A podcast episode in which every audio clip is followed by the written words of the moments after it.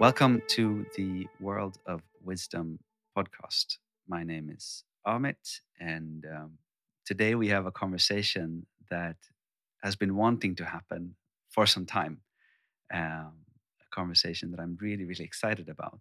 And I've had the privilege to hang out with these two people in different Zoom rooms for some time. And, and we even got to meet in person uh, at a conference last fall. And the work that Elizabeth and Thomas are doing is very intriguing to me because it's, it's one of those pieces of work that I would have completely discarded, let's say some, some seven years back and, and not have even looked at. And now we've I've have these experiences that I have a very hard time explaining. I have these um, these felt senses and these senses of collectivity or like a, a connection and I've seen things in these Zoom rooms that I didn't, you know, I cannot necessarily explain. And it seems like this is a little bit your life's work as well. So, first of all, just welcome to the podcast, Elizabeth Debold and Thomas Steininger. Thank you, Amit. And I'll start like normal before we get into, because we, we're going to be circling around we spaces. We're going to be circling around sort of emergent dialogue and I think it's probably useful even to give a light frame on on what it is, um, and and you're better equipped to do that than I am. But these are practices that I'm very curious about. Um, but before we get into all of that, I just uh, would love for you to introduce yourselves um, in with the simple question of who are you? Hmm. That's I mean, who it's a deep question. Who who am I? it's one of the fundamental spiritual questions. Who who am I? Um, but I suppose that that in this context, the thing that would be um, most appropriate is is my background. So I'm Elizabeth Debold. Um, I'm a developmental psychologist by training, and uh, for the last whew, 25, close to 30 years, I've been exploring the potential of human beings to um, meet in a, at a different level of depth. And to in some ways work towards sharing a mind. A mind that is uh, um, more than the sum of its parts. A, a different different capacity for co-creating together consciously, co consciously creating together. And I'm Thomas, Thomas Steininger. Um, I'm a philosopher, philosopher by training, and uh, together with my partner Elizabeth, uh, I'm engaged in this uh, what we call in different ways in different times. We talk about uh, we spaces, uh, we talk about presencing. Uh, we talk about emergent dialogues. But what we're investigating since quite some time, I think three decades by now, is a form of being together that allows us to let go of a sense of separate identity without losing our identity.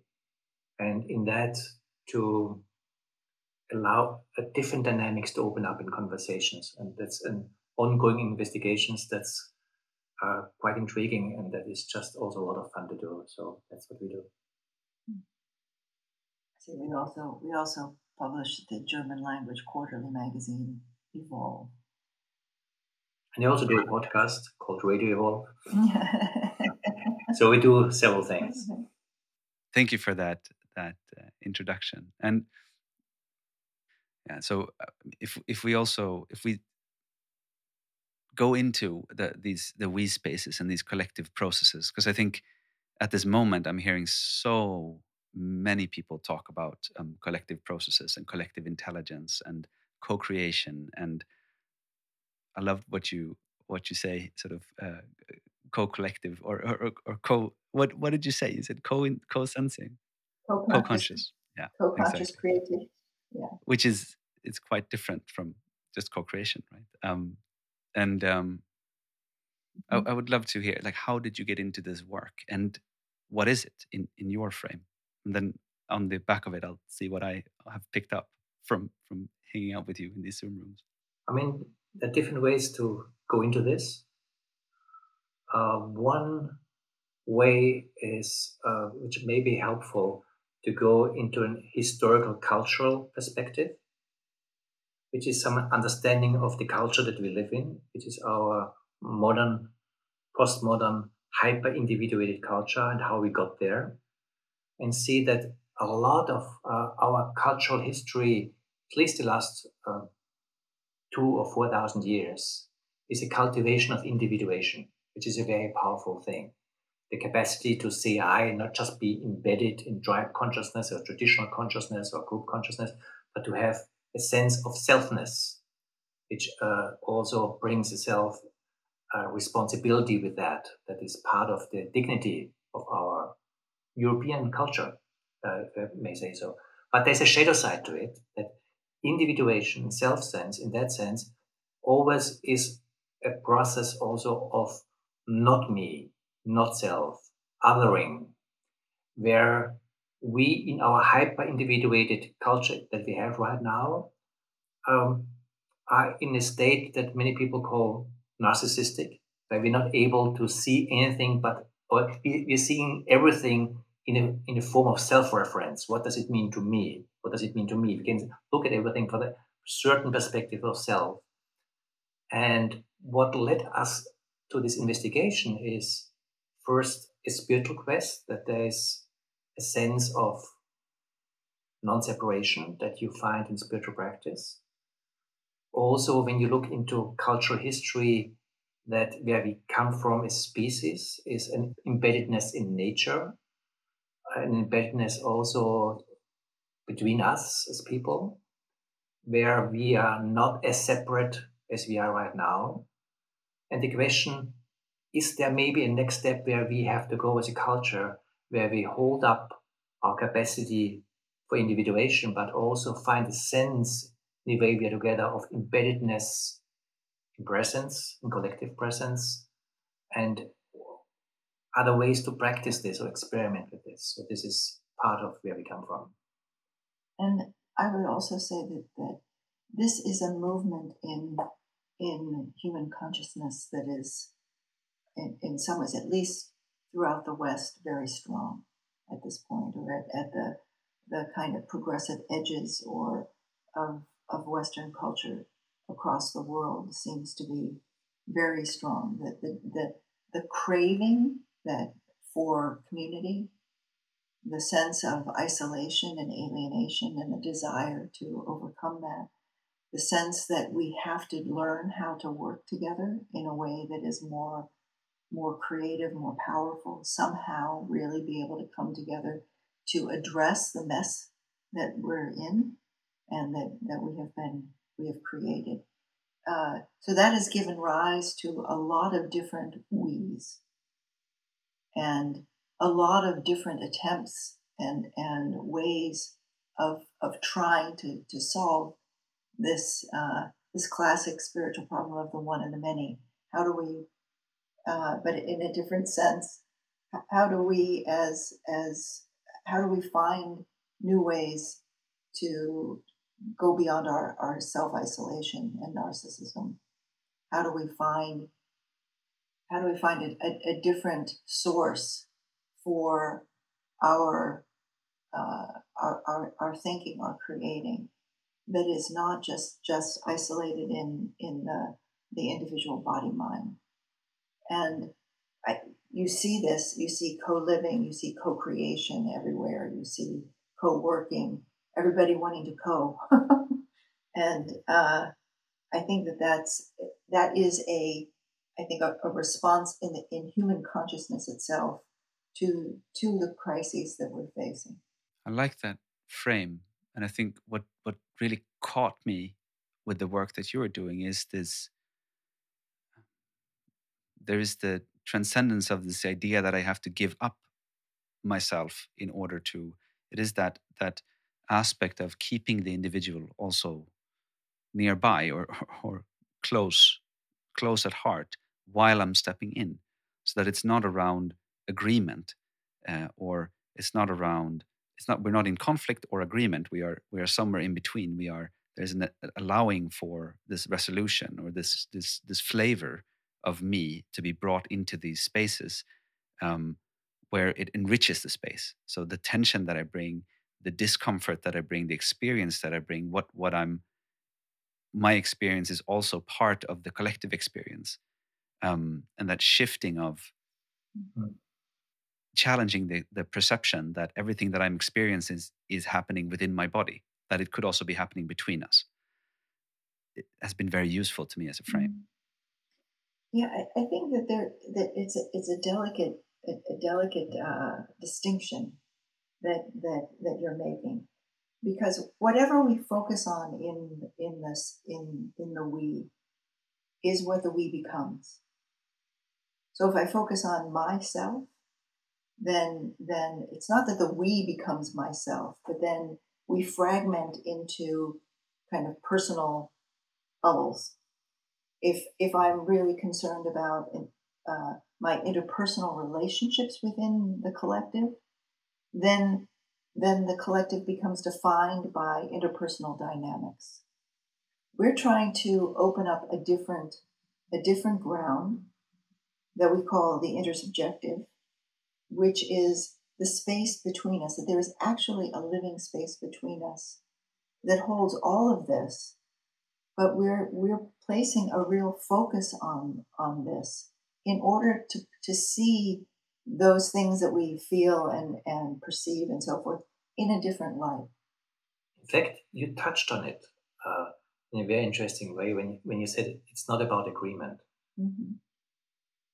And that's I, I find a, a very distinct and important observation because when we agree on something, we, uh, we come from a strong self sense of my world as I experience it and your world as you experience, and then some kind of agreement how we deal with each other.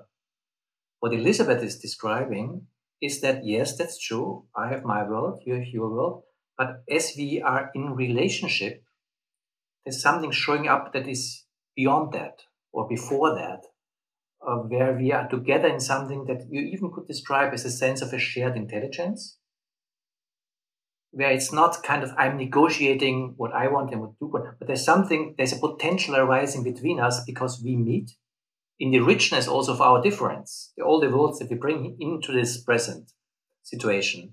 There's, there's a richness of who we are in our difference, but it's present as a wholeness and to the degree that we have senses for this presence of wholeness, we can tap into a different form of intelligence that is the potential that we hold together. And that's a different starting point. Mm.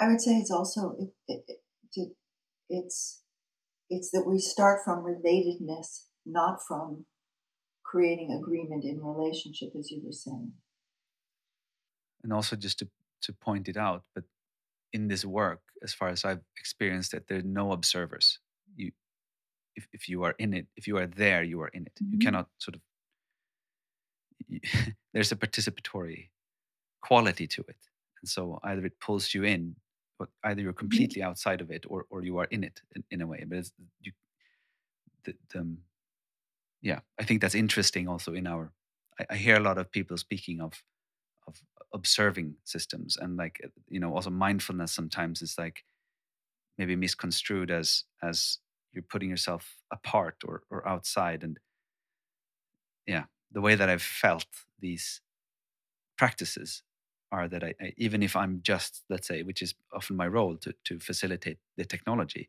that's the role that i've taken upon myself i'm, I'm feel i'm very much part of creating the space i i have a a possibility and, an, and, and a responsibility towards um, the field, and I'm, I'm feeling it. It's working on me as well. This this collective thing, and it's very sublime, like very subtle, like very interesting. I, again, that's a very precise observation because basically, uh, if you uh, stay in the position of an observer, you miss the point because what is opening up is opening up only from the inside. So if you observe it, which is a position of objectivation, I observe something. So you put yourself something separate from it and observe it. You miss the very point that this is about. It only opens up in participation, which is sometimes difficult because uh, when you try to kind of, what is this? And you try to observe, you make a movement where you don't uh, allow yourself to be part of it. But in participation, in going into the inside, something is opening up where these qualities show themselves, but they don't show themselves from the outside. They don't show themselves to the observer, only, only to the participant. Hmm. And, and the other thing that I think is very interesting is that there's a potential here for like a non-violent we, in a way. Like that there's, I don't have to, I have to surrender to something, but I don't have to give up. But that's a that's a nice distinction. Did you want to say more? Um, because because that I, you're that's kind of you're kind mm. of aikidoing something there. you know, you're you're uh, because one is fully oneself, and actually people in encountering the work often feel that they come home to themselves in a deeper way and, and, and feel fully like wow i'm i'm i'm home in a way that i've never felt before and and yet one has to to to come home. One has has surrendered. I think it's in some ways it's one separation from the process itself. And it's it's in that surrender that one is one is able to then come fully in and online you could say which is is somewhat paradoxical and it's also interesting that you name this as a non-violent uh, form of engaging because uh, when you look at what, what is the nature of violence the nature of violence is that from a position of separation uh, one is forcing something on the other. So you, you take a position of first separation and then putting one on the other. Uh, that is what, what violence is about. Uh, what we're looking for, and, and part of what our work is about, is also find words that describe uh, what we experience in, in, in, a way that language can hold it. And one of the words uh, that we find helpful is what we call synergetic intelligence that in a setting where different parts are present, uh, you create an intuition of synergy, how these differences become together through synergetic capacities. So in that, no part is basically looking to put their part on top of the other, but how to synergize. That is by its nature, if you're successful, a non-violent move because you look into the integration of everything in a way that holds the potential of all. And it, it needs intuition, uh, sensitivity, and creativity to find that out. But that's exactly the work.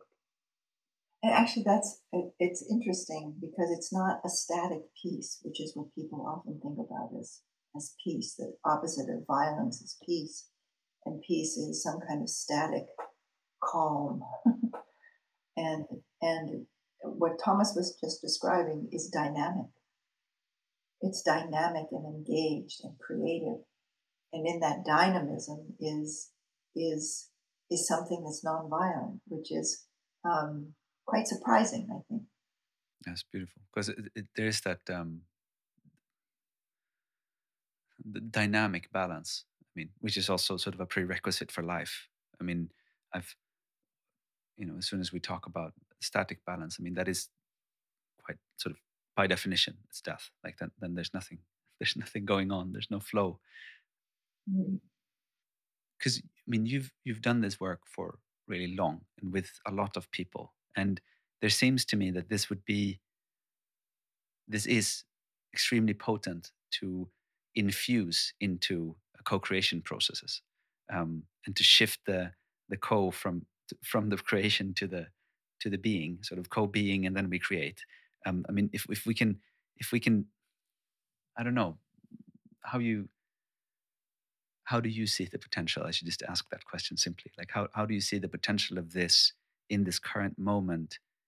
What is the sort of the, the, the closest access to somebody that have not been in these practices to have experienced this? Like, is there a way for them to to start looking for it in their surroundings, if you will? Where where does it occur?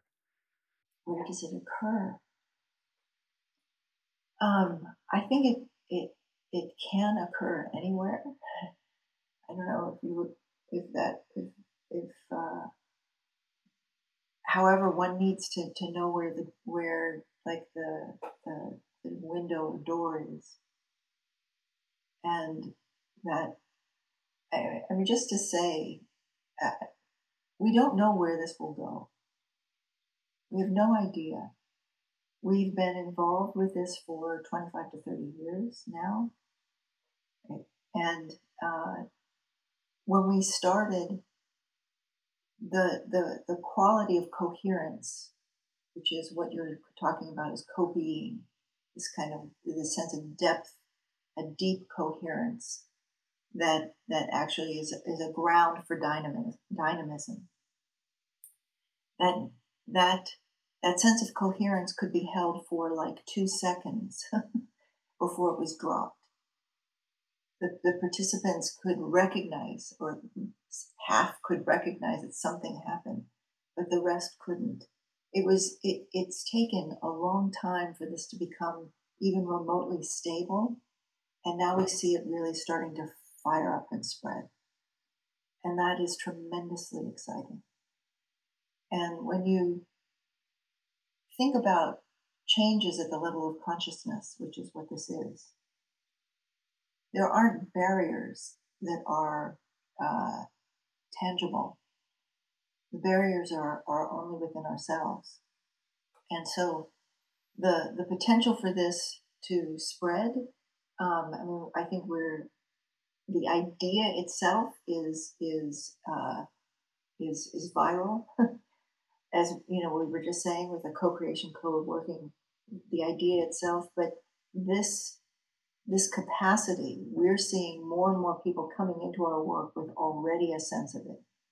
And where that will go, I don't know. I'm very optimistic though. And also, Amit, uh, your question is a dangerous question because uh, this work is our life's work, and there's always uh, a tendency to completely overemphasize uh, the importance of what you're doing because that's why you, why you're doing it in the first place. If, if you wouldn't convince that this is really important, you would not do that. So it, it, it, the, the, danger to really blow it up and just make it the, uh, the, most important thing in the universe is, is very high in this. And I, and, and I feel that tendency in myself.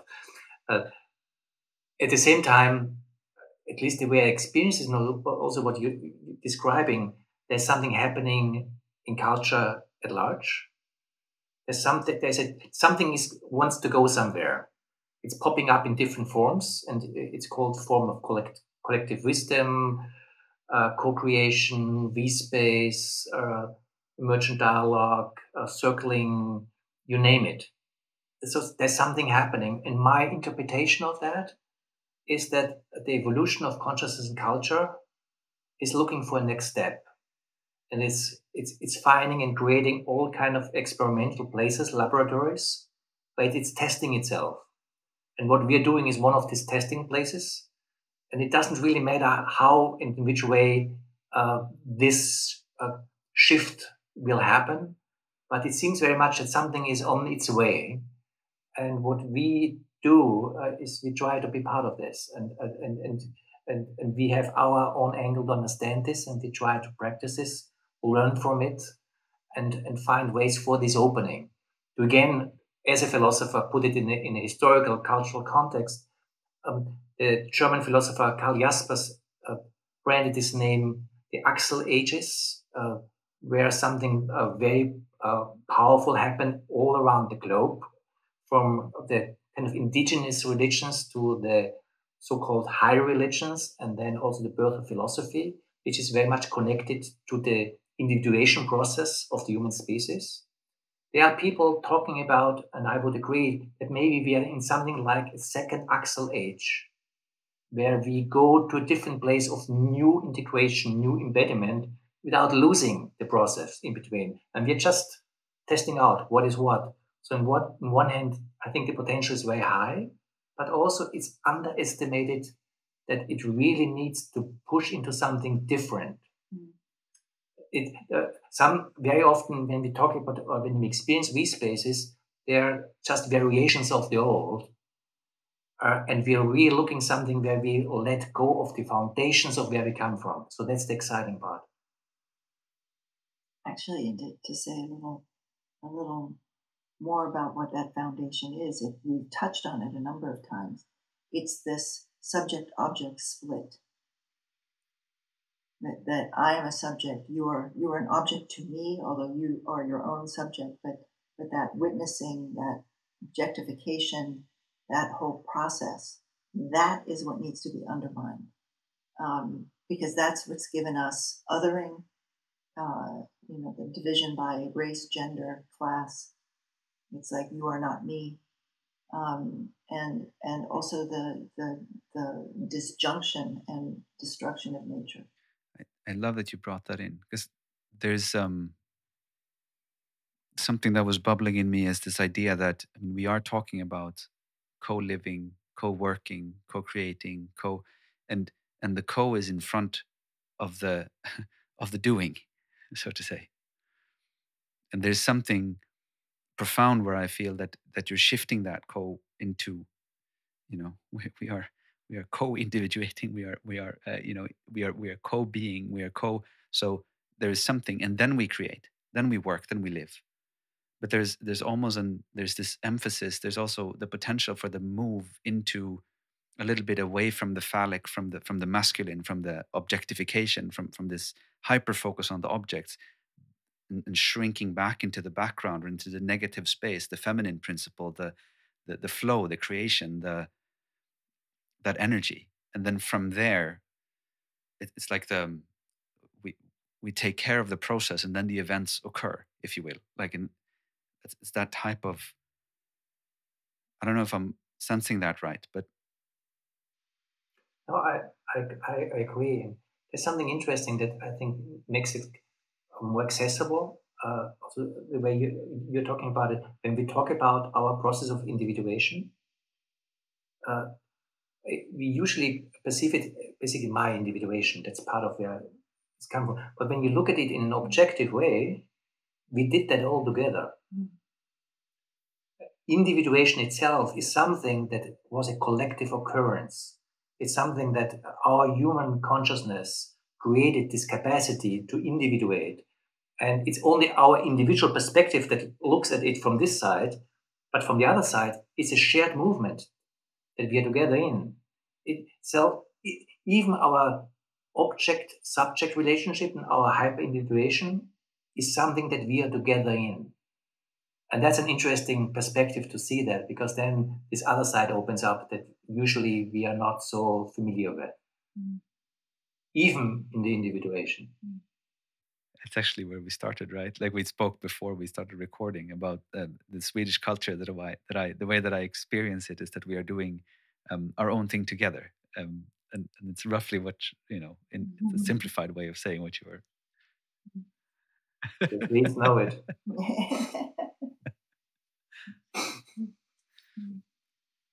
I also wanted to speak to the masculine and feminine because I I see this uh, I see this process as actually integrating, as being integrative of, of the two and and both the two if you if you define uh, the feminine as perhaps like agape something that is holding space um, and and the masculine as more the, the the drive or the creative drive. This need these things need to be brought together so that out of the out of the, the void, out of the openness, out of the holding space comes the creativity. It doesn't come through me as a separate object. It comes through the whole. And I, as an individual, am am am moved to uh, to bring my certain aspects of my experience in that are relevant to the the conversation that's happening between us. So it it's it requires the it requires uh, a, a deep letting go that is considered to be feminine, as well as an incredible alertness and giving surrendering to a creative impulse and allowing that to come through it's it's interesting because I I recently spoke to a Swedish woman called Fanny Norlin who's been doing a lot of work around um, the masculine and the feminine, and she she's had she has this framework where she's speaking of the the sort of the executing masculine, and then the other side of the masculine is the holding masculine. And then on the other axis, she's put the feminine, where you have both the, the holding feminine, which is represented then by the archetype or the matriarch, but but then also the life sorceress, the the the dancing, the flow, the energy, this this sort of fickle, sort of more of the surrendering type quality that you are, I, I think you're referring to at this moment. And I think it's very interesting that you have the container, which is, I mean, you have all of those four parts, absolutely, at least to me in, in this in this um, practice, because you have the, the the container, you have the the the speech when when you are spoken through and you put put the object out there the object of, of, of speech out there. I mean that's that's sort of on the masculine axis. And then you have the the feminine holding as well which is an allowing and, an, and, a, and a surrender. And then you have the dance like the the energy flowing and that sensing and that feeling and that maneuvering and that um that negative space and, and kind of constantly sensing and feeling into what wants to emerge. Like it's more like receiving than uh, creating. Like you're allowing it to take shape rather than actually making it take shape. You know that distinction. A term that I find very helpful for that comes from the Eastern philosophy, from Taoism. It's Wu Wei. I'm sure you know it. Um, Wu, this, this concept of Wu Wei, that is one of the basic concepts of Taoism, is exactly this point where action and non-action, where uh, giving and receiving, uh, where holding and flowing are one. So where where, where this uh, polarization between uh, I'm active, I'm passive, I, am giving or I'm receiving, are, are, kind of melting away, and there is a there is a dance, but this is in one, and this Wei really holds something uh, very precious for me because it, it, does not fall back into passivity, but it also does not go into an egoic activity, but uh, it opens the perspective of something that is non-separate, whole, and alive and moving. And it sounds like it's almost one of those things that could only be possible between us. It, it sounds like it's too much tension in that point to hold in one individual, so to say. It's fascinating. I mean, I th- think also, please. Wu Wei is, is a is a sign of of, of enlightenment, of, of spiritual enlightenment, and I think holding it together makes it makes it possible for us mere mortals to be able to uh, touch into this kind of space. Because again, at least from our work, uh, point of view of our work, uh, the, the touchstone is the recognition of this intersubjective field as something that's not separate from any of us. That I'm part of, uh, and that is me and you somehow at the same time, and that we can come together from at the same time. And a big part of what our work is about, or the anchor point of our work, is the opening of the awareness and the senses of the reality of this intersubjective field. Because as soon as somebody re- realizes from our perspective or senses, or there's something undivided beyond object subject, beyond you and me, that we are all in and from, uh, then it's, it's what we're talking about is not an idea anymore it's this shared experience that we then together can uh, investigate with language, so, uh, then language is something different. It's not engaging with ideas, it's wording of experience.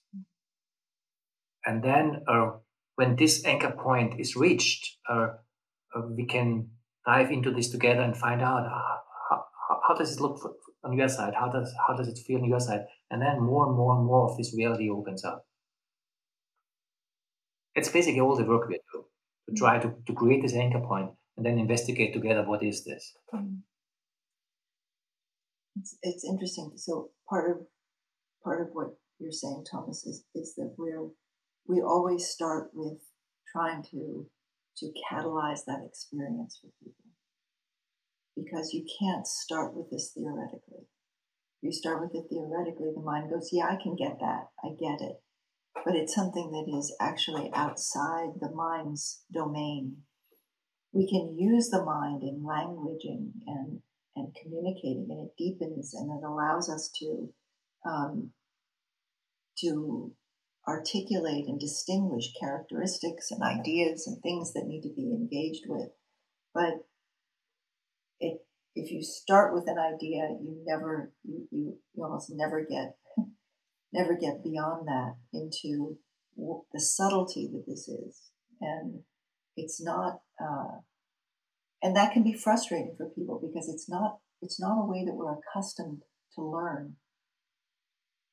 You know, because we're saying learn through the cells of your body, learn through, through uh, uh, the subtle sense of aliveness that, that, that if we slow down, we can perceive lives between us be very interested in that.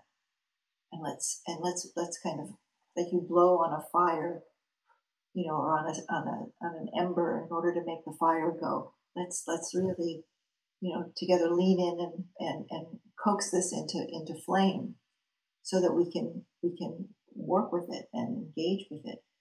But if you're not used to working that way which none of us really are it, it can be confusing. It's like I don't have an idea that I can grab onto, or um, but but it's it's essential. Otherwise, we we stay in, and this is goes back to a point that Thomas made earlier, that we stay in doing what we already know how to do. And if if the world would change or culture would change by doing the things that we already know how to do, it probably would have changed already. Part of the uh, ongoing challenges in doing this work is uh, because it, um, it, it happens in language mostly. Language is one of the main tools in this. And language in itself leans itself to ideas. So, and ideas are good, but uh, there are two different ways to relate to language. One is that they relate to a living experience that's beyond language and before language. Language is just pointing to it and the other is the, the, the realm of ideas itself.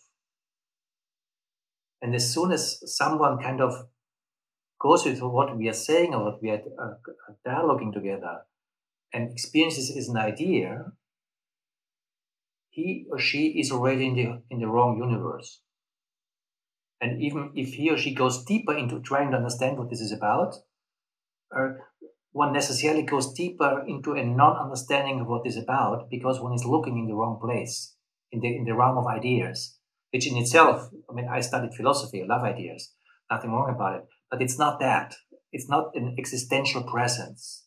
So to use language beyond language, which is an embodied awareness, that language can be helpful for to name things because then if, if fleeting experience can be held in an understanding of language wording, then that is an interplay between language and experience. But the real field is the experience. It's always experience first. So to hold this, because it's so easy and uh, you don't, and all of a sudden you you're talking about the same thing, but you're talking basically about ideas, not about the living experience that's unfolding between us. I, I want to add something to that. That that what we're talking about now, to a great extent, is developing proficiency and developing the capacity to be able to engage with this intersubjective presence or, or from it. Ideas engaging in, in even conflicts uh, about about what direction should we go in, how do we do this, what do we that's part of this too. But it, it comes on the foundation of creating this coherence, what we were talking about, and this and this dynamism, which depend on our awareness of the aliveness. Because then we come into situations of, of, of diversity of opinion where we need to synthesize something or things that are that are discordant initially. Um, that that we do that from a different place. We do that from a place where we're already together and then we're looking at our, our at the differences and how and, and, what those are about and even with with with a, a great deal of intensity of feeling. But but we are working to not fragment that coherence which again as you said at the beginning does not mean just agreeing. It means working from the confidence that we are deeply always here together and that goes with what you were saying before that this having this in place and then creating is is is the name of the game. I'm wondering because I'm one of the things that I'm curious about is because we we we as you said that it's about building a capacity for this or like almost almost exercising a muscle for both both for for dropping into it even. I mean whether you see it or not doesn't it's not so but for, for being in it for for and i'm i'm curious I'm, i have two paths in my head. I'm, I'm, like one one would be to to ask around what are the capabilities that we would want to, or like the the the ground that we as individuals would want to stand on? Like what are the things that we sh- we would have liked to interacted with before we step into this practice? Like what would increase the likelihood that we are that we can do that dropping in if you will? And then the other thing was and i'll let you choose which way we go but the um, is like what is it not? Like when when do we do that? When when are we stuck on the idea plane or like when are we not doing it um, that we're talking about? I don't know which is yeah. Interesting. For your first question um, because there are two things that come to my mind uh, which which are opposite. Uh, one one thing I I think we need for this kind of counterintuitively is a high individuation to uh, to really be able to stand one's own ground and not just fall into groupthink, group mind, which also can happen, uh, where basically you just go wow with the flow and it's beautiful but basically you you lose yourself in that.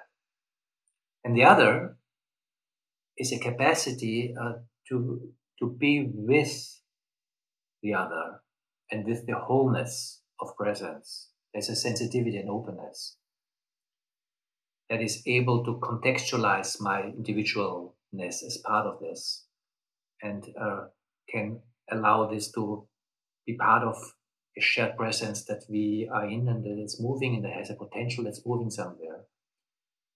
And it needs both. It needs this capacity of uh, selfness, for another word for individuation, and this sensitivity for presence, where I'm not just basically only self-referencing and, and me and my feelings or me and my thoughts, whatever category I fall into, some people love me and my thoughts, some people love me and my feelings, but it's always me. There's maybe a third element that's the, the courage to stay not knowing. That's why meditation practice is a powerful support for this, because meditation practice, as we understand it, is capacity to be in openness, silence, openness, uh, where I don't identify with my usually identities, but just open. And when I really do this, it can become quite scary because everything I'm standing on uh, is asked to fall away. Uh, do I have the courage in a conversation to not know and just be curious what is emerging? not just bring it back to what I think now should happen, but just re-listening what what wants to emerge between us and be there for it. It needs a lot of trust and courage. Yeah, and a little more on the individuation that's needed because we're talking about being able to direct one's intention, which is a very deep thing.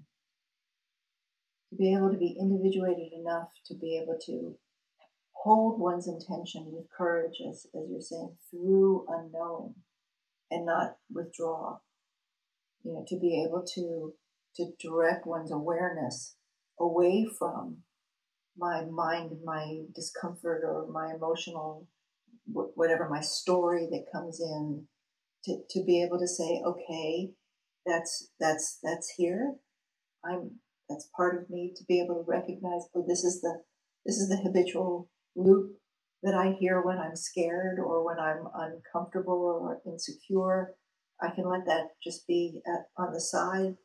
To be that's to be self-aware that way, which is highly individuated and includes shadow work because you you come to understand, you know, what these loops are in, in one's own mind, what the what the feeling of of withdrawal or aggressive uh, assumption is and how that works in you to be able to, to to be able to have the space and take the space to okay I, I can I can let that go it's it's chattering over here but I'm focusing over here in in the center of this conversation in this dialogue and that is that is why we say it, it often takes more individuation rather than less to engage in something like an emergent dialogue. It's, it sounds like there's also, I mean, what it's been to me. I'll just frame, do it from there. But it's it's been a, a re.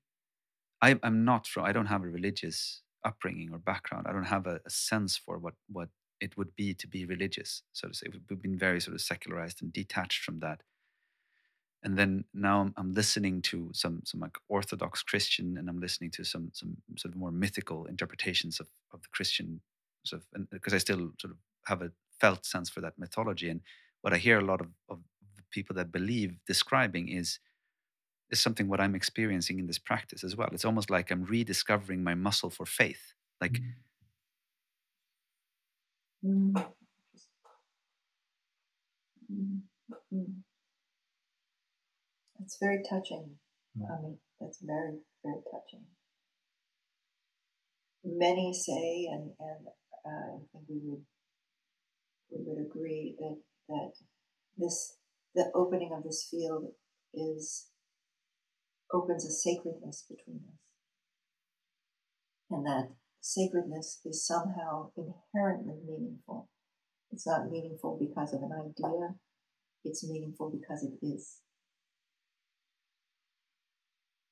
And what you're describing, I, I can also relate to because when we were talking about the courage that it needs, uh, you, you also could say the faith that it needs. And when you ask the faith in what, it's the trust in that that is emerging between us, which I don't have to control. That's the point of faith. Mm. Because I trust there's something in what is emerging between us it's fundamentally positive, and I don't even have to define it. I don't have to put any metaphysics on it. Just have to relate to it as being trustworthy, which, which is, uh, in language, an expression of faith. Faith in this conversation that we're having right now, but in the end, faith in life itself. And sacred, at least to my understanding, to also put it in in a secular context uh, doesn't mean anything but in the deepest possible way meaningful to me. So that it really touches me in my heart deepest. That's sacred. If it's in the deepest possible way meaningful, then for me the word sacred is appropriate. Uh, whatever metaphysics you have with this, that's fine. Uh, you can, okay, Buddhist, Catholic, Orthodox, uh, secular, that, that's all good. But the point is that is uh, that we experience something deeply existentially meaningful, and that this is important because in that uh, there is also a coming together. It is that's also in our conversation with John Vervaeke uh, and his engagement with uh, uh, answers for the meaning crisis. In this way, this way of coming together in this kind of conversation is in the small and also in the big cultural way an, an answer to the meaning crisis because there's the potential of experiencing faith in what we're doing together, in what we're in together. And, even right here, right now, part of the faith is is a faith in your sincerity, Amit. Your humanness that is expressed in, in a sincerity. And that that experience of each other as sincere, mm-hmm. which is sort of not at all postmodern, you know, that that if you're sincere in postmodernity, you're you're you're gullible or foolish, but but it's it's a deep sincerity that one one experiences in other human beings that gives us faith in each other. Mm. and that faith in each other is is uh, is deeply important for the times that we're in. Yeah. And and, and there's there is that um it's, it's like we've been because we've been circling it around with with a couple of different things but the center of it is faith. And then it's, it's almost like a, a reverse order of of language. There are the objects and then there's faith. It's just that un, unconditional. It's like more like agapic faith. It's it's unconditional in a way. Um i don't know if you can use agapic that way but but i did. Nice i like it. Um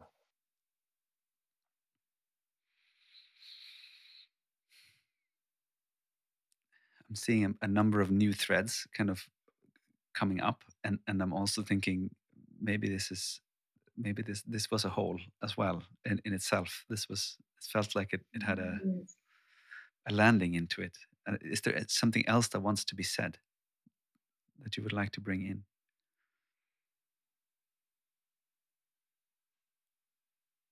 I think it's good. If if people want to find you and work with you, um, where where should they be looking or dig deeper into these practices? Uh, look at uh, our web our websites, I guess, and uh, we have we're in process with a new one. We're, we're integrating our work because uh, we work both in German and in English, and we're integrating. They've been separate, and we're integrating that now into a website that will be called Evolve World org. But right now you can find things uh, on oneworldindialogue.com. I'll, I'll link it into episode, yeah, in the episode notes as well. I, really appreciate you taking the time to to do this with me, and um, for me, it, it was it's it's a very fruitful exploration, both the practice that I'm engaged with, and and also just this conversation with you, because it's it just became more. I don't know how, how to say that another way, but, but it's uh, wonderful. So, so thank you for taking the time. Thank you so much. Thank you.